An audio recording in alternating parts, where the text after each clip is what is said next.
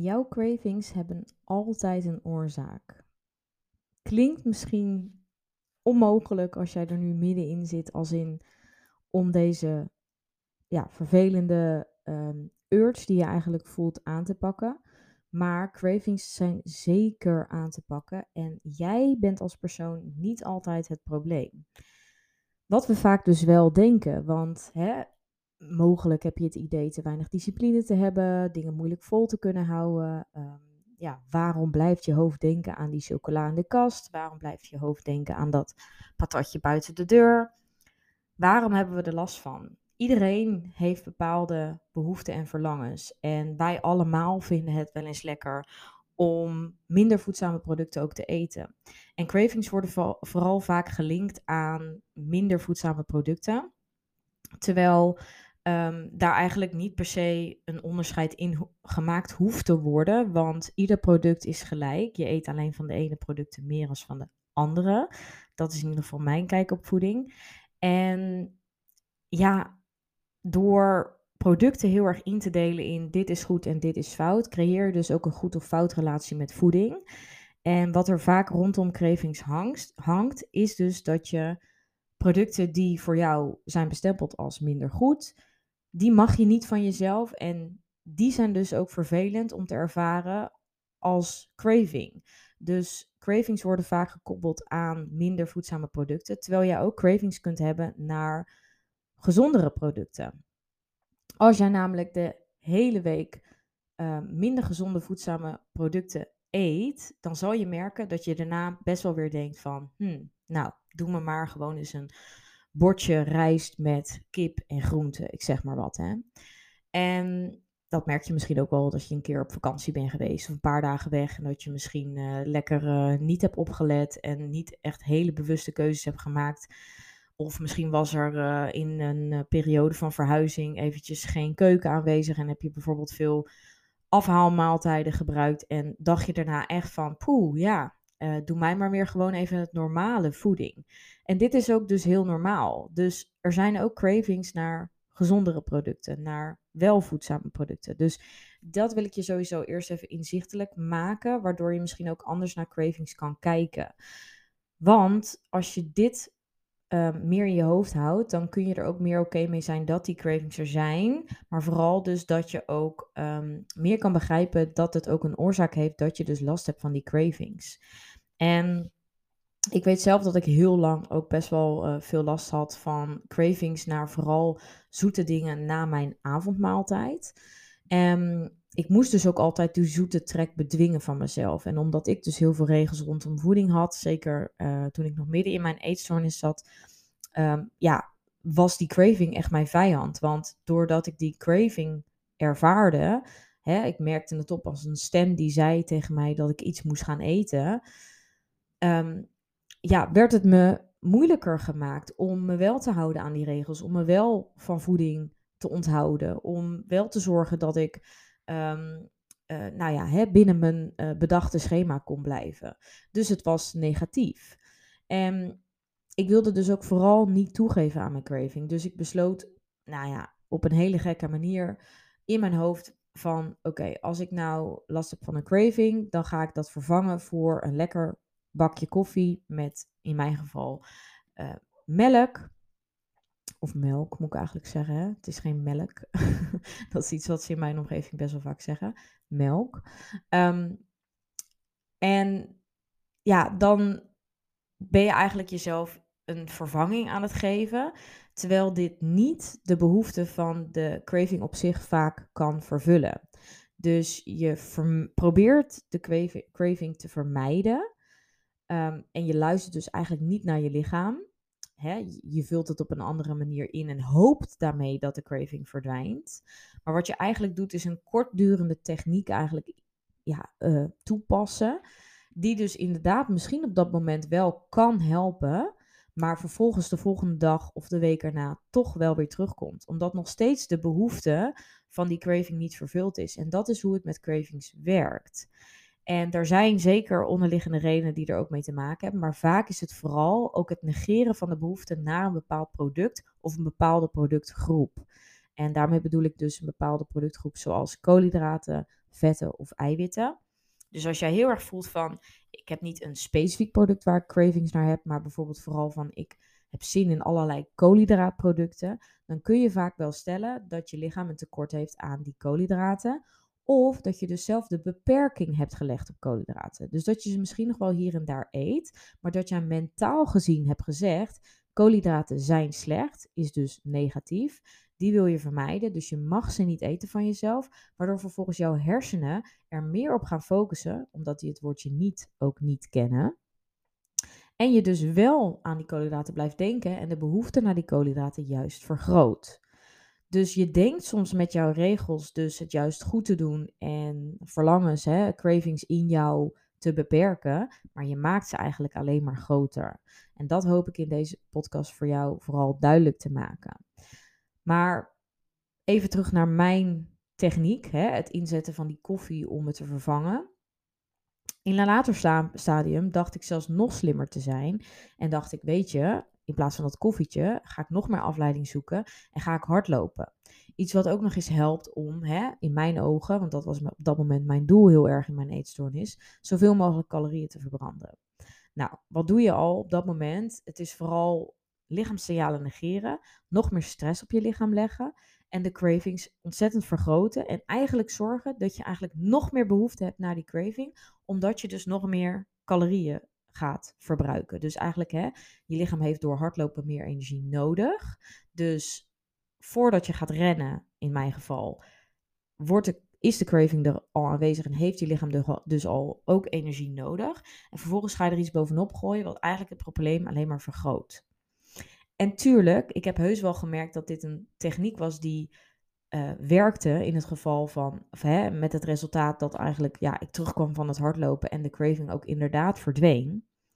Maar is het ook echt oplossing van het probleem? Nee, want het is dus een korte termijn methode.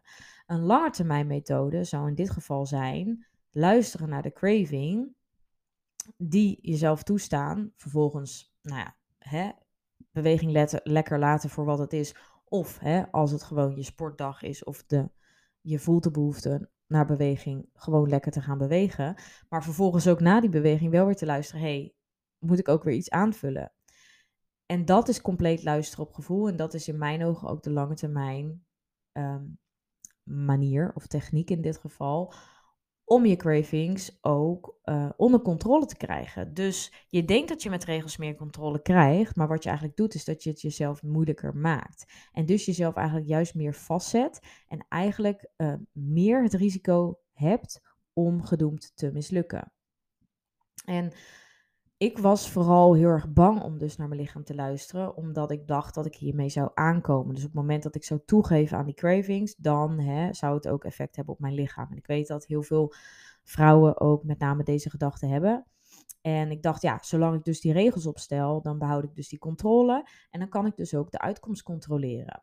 Maar, nou ja, uiteindelijk kwam ik dus van de koude kermis thuis. Want die cravings werden dus steeds maar erger. En na een paar jaar kon ik zelfs, ja, de mentale schreeuwende stem, zeg maar, in mijn hoofd kon ik gewoon niet meer bedwingen. En waren er dus momenten dat ik mezelf ging overeten. Dus hè, wat inhoudt, je eet meer dan dat je lichaam aangeeft of behoefte aan heeft. Dus je zit al vol, maar gaat toch door met eten, omdat je, ja, je lichaam schreeuwt ernaar. En je kunt letterlijk in dat moment niet stoppen. En dat ligt niet aan jou, het ligt aan de reacties die zich ontvouwen in jouw lichaam. Ehm, ja, en in dat stadium wil je gewoon niet komen. En daarvoor wil ik jou ook behoeden door uit te leggen met voorbeelden en met dit verhaal en de kennis, hoe dit dus zit. En um, nou ja, weet je, overeten gaf mij natuurlijk uiteindelijk natuurlijk ook de ehm, gevolgen van schuld, uh, andere vervelende emoties. En wat er eigenlijk natuurlijk onder zat, was vooral in mijn geval überhaupt de te lage inname door mijn eetstoornis. Dus voor mij ontstonden cravings vooral door hè, een tekort aan energie, maar vooral ook door de beperking, de mentale beperking die ik oplegde voor mezelf op specifieke producten. En ook in het algemeen überhaupt dat ik inderdaad zeker de regel had minder koolhydraten te eten. Um, ja, ik at dus zelden uh, minder voedzame producten, want dat was dus in mijn hoofd negatief. Dus ik had ook net als wat ik aan het begin zei, die producten heel erg gelabeld. Um, nou ja, en ik hoop natuurlijk dat je inmiddels door het volgen van mijn content op Instagram, waar ik dagelijks natuurlijk veel deel, of vanuit mijn podcast weet dat dus exact die beperking, juist die strikte voedingsregels, die cravings, als gevolg heeft. Dus om van die cravings af te komen, je raadt het al, moet je, zeker in mijn geval, moest ik mijn lichaam meer voeding gaan geven. En ging ik ook juist producten eten die bij mij nou eigenlijk op de verboden lijst stonden, zeg maar. En op dat moment verdwenen dus ook mijn cravings. En ging ik automatisch uiteindelijk onderaan de streep minder eten, omdat ik mezelf ook niet meer overat. Dus ja, er waren dagen dat ik op hè, in mijn eetstoornis heel weinig had. Maar er waren ook dagen dat ik het twee keer, drie keer zoveel in, inhaalde. Dus het feit ehm, dat je jezelf gaat geven wat het nodig heeft, gaat juist zorgen dat in zo'n situatie jouw lichaam ook het gewicht krijgt wat veilig is voor jouw lichaam en waar je lichaam dus niet hard voor hoeft te werken. Het setpoint gewicht, daar heb je me mogelijk eerder ook wel eens over gehoord. Ehm, maar het feit dat ik überhaupt um, ging eten op gevoel en dus luisterde naar de signalen en dus ook luisterde naar mijn honger- en verzadigingssignalen. Het feit dat ik verzadigd was, gaf mij dus direct ook, nou, minder cravings, zoals ik net al zei. Maar het zorgde ook voor rust in het lichaam. Het zorgde ervoor dat mijn buik veel platter bleef. Dat ik geen last meer had van mentale klachten na een eetbui. En ehm, al dat soort dingen zijn enorme uh, positieve dingen als we het hebben over jouw eetgedrag, maar ook de relatie uh, rondom voeding überhaupt. En dus de uh, ja, gevolgen um, van nou ja, minder stemmen in je hoofd. Dus ja, mogelijk dat jij jezelf hierin herkent en dat je hier ook mee aan de slag wil. Het kan zijn dat inderdaad dat lage energieinname of die beperking van producten jouw cravings veroorzaakt. Maar er zijn meer oorzaken en daar zal ik een aantal ook van benoemen. Want ook bijvoorbeeld een onstabiele bloedsuiker kan cravings veroorzaken. Dus het feit dat constant jouw um, uh, bloedglucose dus stijgt en weer daalt. En dat zorgt sowieso voor stress op het lichaam. Maar op het moment dat eigenlijk jouw bloedsuiker daalt, voel je dus ook dat je weer echt eten nodig hebt om je weer goed te voelen. En dat krijg je met name als je dus maaltijden ehm, overslaat of als jij te laat gaat eten. Maar ook als je bijvoorbeeld veel suikers in je voedingspatroon hebt. Of als je dus um, ja, je maaltijden niet volwaardig maakt. En daarmee bedoel ik dat je eigenlijk te weinig gebruik maakt van een maaltijd met koolhydraten, vetten en eiwitten. Dus op het moment dat jij inderdaad die koolhydraten vermijdt en bijvoorbeeld meer koolhydraatarm eet, dan mist jouw lichaam die koolhydraten en dan kan het zijn dat je dus te onverzadigd blijft. En dat daardoor dus ook jouw bloedsuiker op een gegeven moment gaat dalen, omdat je niet goed verzadigd bent. Dus nou, dan krijg je het eigenlijk van twee kanten. Dat enerzijds door de belemmering, dus hè, het feit dat je koolhydraten misschien van jezelf niet zoveel mag eten of helemaal niet mag eten, dat dat alleen al voor craving zorgt. Maar ook het feit dat je lichaam dus te onverzadigd is. En bijvoorbeeld ook, um, stel je eet te weinig vetten, maar je eet wel uh, veel snelle koolhydraten, ja, dan stijgt jouw bloedglucose ook snel, maar daalt die ook weer snel in. Dus dan ga je steeds omhoog en weer naar beneden. En dat maakt dat je dan weer ook heel snel geneigd bent om weer te grijpen naar een snelle koolhydraat, omdat je dus ook snel die energie wil. Dus dan blijf je in zo'n visieuze cirkel hangen. Nou, kan ik wel een keer een aparte hele podcast over maken. Um, intermittent fasting, um, de manier van eten, uh, die dus veel voorkomt uh, en die, nou ja, tegenwoordig wel heel veel mensen weten wat het inhoudt. Eten binnen een vast um, ja, eetritme, uh, wat vaak inhoudt van 12 tot 8 al je maaltijden eten, daaromheen niet. Uh, maar ja, als jij pas om 12 uur gaat eten, uh, je hoort het al en je kunt al bedenken met wat ik net zei. Als jij een maaltijd overslaat, in dit geval dus het ontbijt en misschien ook wel jouw tussendoortje, dan daalt natuurlijk ook jouw bloedsuiker. En dan krijg je het effect van ook de onstabiele bloedsuiker. Dus hè, je lichaam wil de energie hebben. Maar daarnaast um, kan het ook voor jou um, zijn dat je het inzet als dieetmethode. Heel veel mensen verschuilen zich achter intermittent fasting om te diëten. En intermittent fasting is dan een soort van gedoogde manier om hè, je eetmomenten te beperken. Maar het doel van intermittent fasting is helemaal niet als dieet. Dus je moet het helemaal, of hè, je moet niks. Maar het is niet de bedoeling dat je het als dieet inzet. Terwijl heel veel mensen dat wel gebruiken, omdat je dan gewoon een maaltijd overslaat. Maar eigenlijk is het de bedoeling dat je die maaltijd die je overslaat, gaat inhalen op de momenten dat je wel eet. En dat is wat veel mensen niet doen. En op het begin kun je daar zeker positieve effecten van ervaren als je dat gaat doen. Maar op den duur gaan ook je hormonen meespelen en ga je er juist negatieve effecten van ervaren.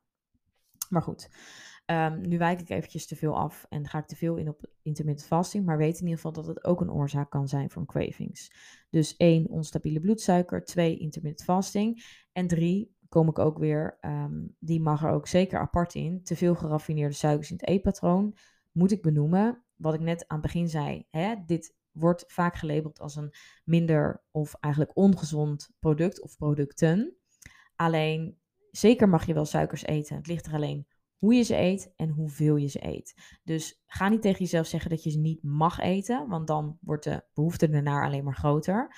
Maar ga je focussen op wat je wel vooral wil eten, waar jij je vooral goed van gaat voelen. En focus dan daarmee op die gezondheid. Maak je maaltijden volwaardig. En dat gaat ervoor zorgen dat je ook veel minder behoefte gaat hebben aan die minder voedzame producten. Maar waarbij je wel, hè, als je het dan neemt, er succesvol van kan genieten zonder schuldgevoel. Maar dat je ook ervoor zorgt dat je bloedsuikerspiegel op peil blijft. Daarnaast vermoeidheid.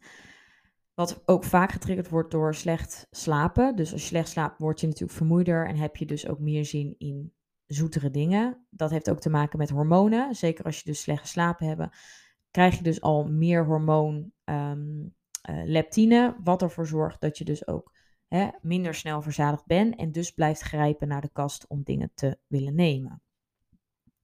Nou, menstruatiecyclus, ook een oorzaak van cravings.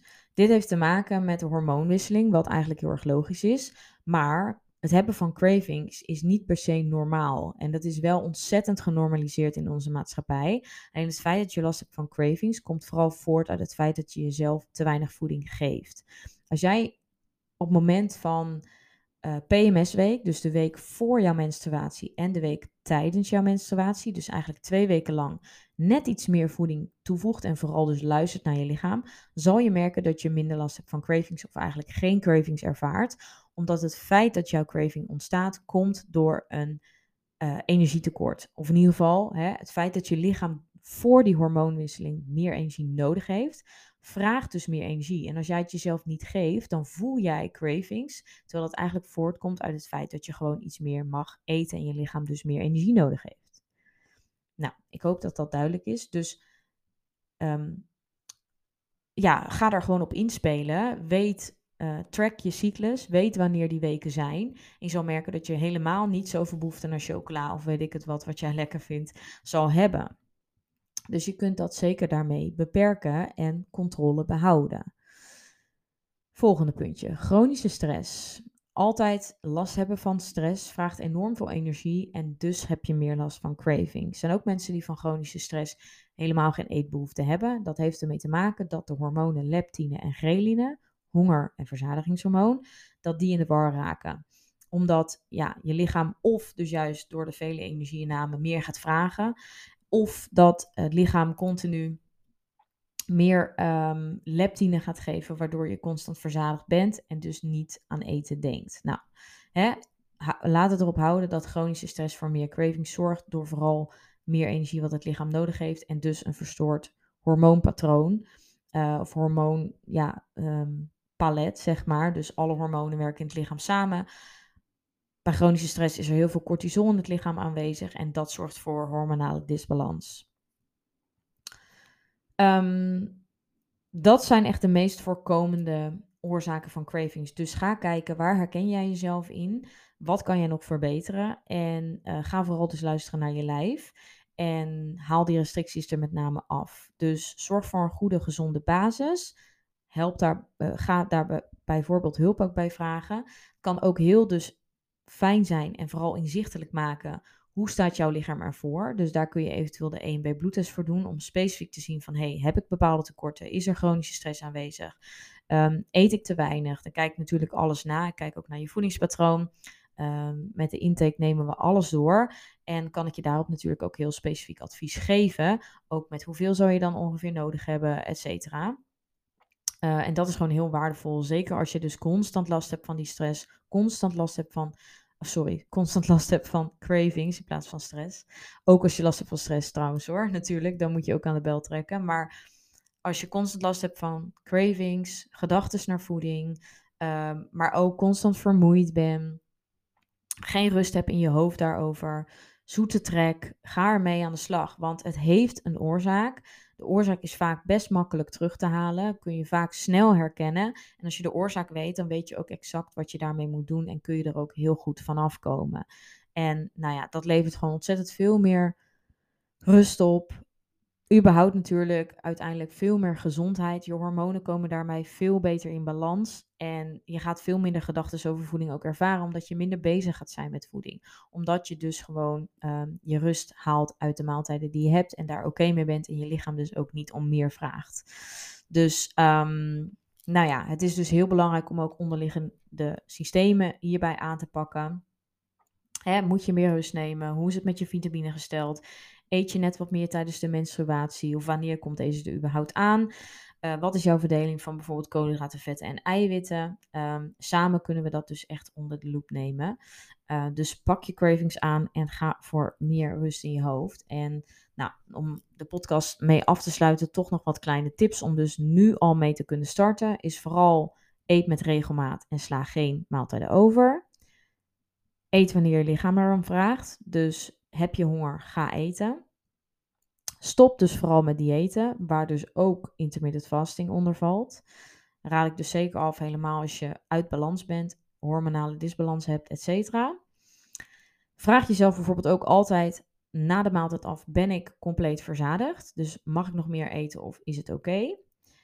Ehm, combineer dus vooral die koolhydraten, vetten en eiwitten bij iedere, in ieder geval hoofdmaaltijd. En als laatste ga dus voor verse producten. Dan eet je al een stuk meer voedzaam. En voldoende vezels. En haal deze vooral dus ook juist uit koolhydraten. Dus ga geen productgroepen beperken. Dus dat zijn even de tips die ik je mee wil geven. Je kunt eventueel even terugspoelen mocht ik nu te snel zijn gegaan en dan lekker meeschrijven. Ehm, ja, maar als jij het dus lastig vindt om naar je lichaam te luisteren en dus die regels los te laten, dan nodig je heel graag uit voor mijn masterclass. De vijf must-do's om voorgoed af te rekenen met jouw strenge dieetleefstijl. Deze masterclass is altijd beschikbaar. Kun je dus altijd voor aanmelden. Die slechts 9 euro krijg je direct in de mail daarna toegestuurd. Dus kun je in je eigen tijd kijken. En uh, ja, die gaat je gewoon heel veel leren om ook dus van die cravings af te komen en voor goed meer rust en gezondheid voor je lichaam te ervaren. Dus doe dat. Voor die 9 euro ga je nog meer informatie uit, je, of uit um, um, of ga je in ieder geval meer kennis vergaren. Um, ja, en die masterclass gaat dat uh, nog verder doen dan alleen deze podcast. Dus doe dat vooral. Uh, ik wil je echt stimuleren om ook echt actie te ondernemen. Al ga je alleen met deze informatie uit de podcast aan de slag, is al supergoed. Wil je een stapje verder voor de echte um, go-getters, doe de masterclass. Dan ga je nog veel meer uithalen. Um, maar dit wil ik je in ieder geval vast even meegeven. Dus succes met het toepassen van de tips. Weet dat cravings een oorzaak hebben. Zoek naar de oorzaak en jij zult veel gelukkiger zijn. Nou, en dat gun ik jou natuurlijk. Dus um, ik hoor heel graag wat uh, deze podcast voor jou betekend heeft. Laat het vooral weten als je van je cravings afkomt. En uh, nou, mochten er nog vragen zijn, dan hoor ik het natuurlijk heel graag. Tot de volgende. Doei doei.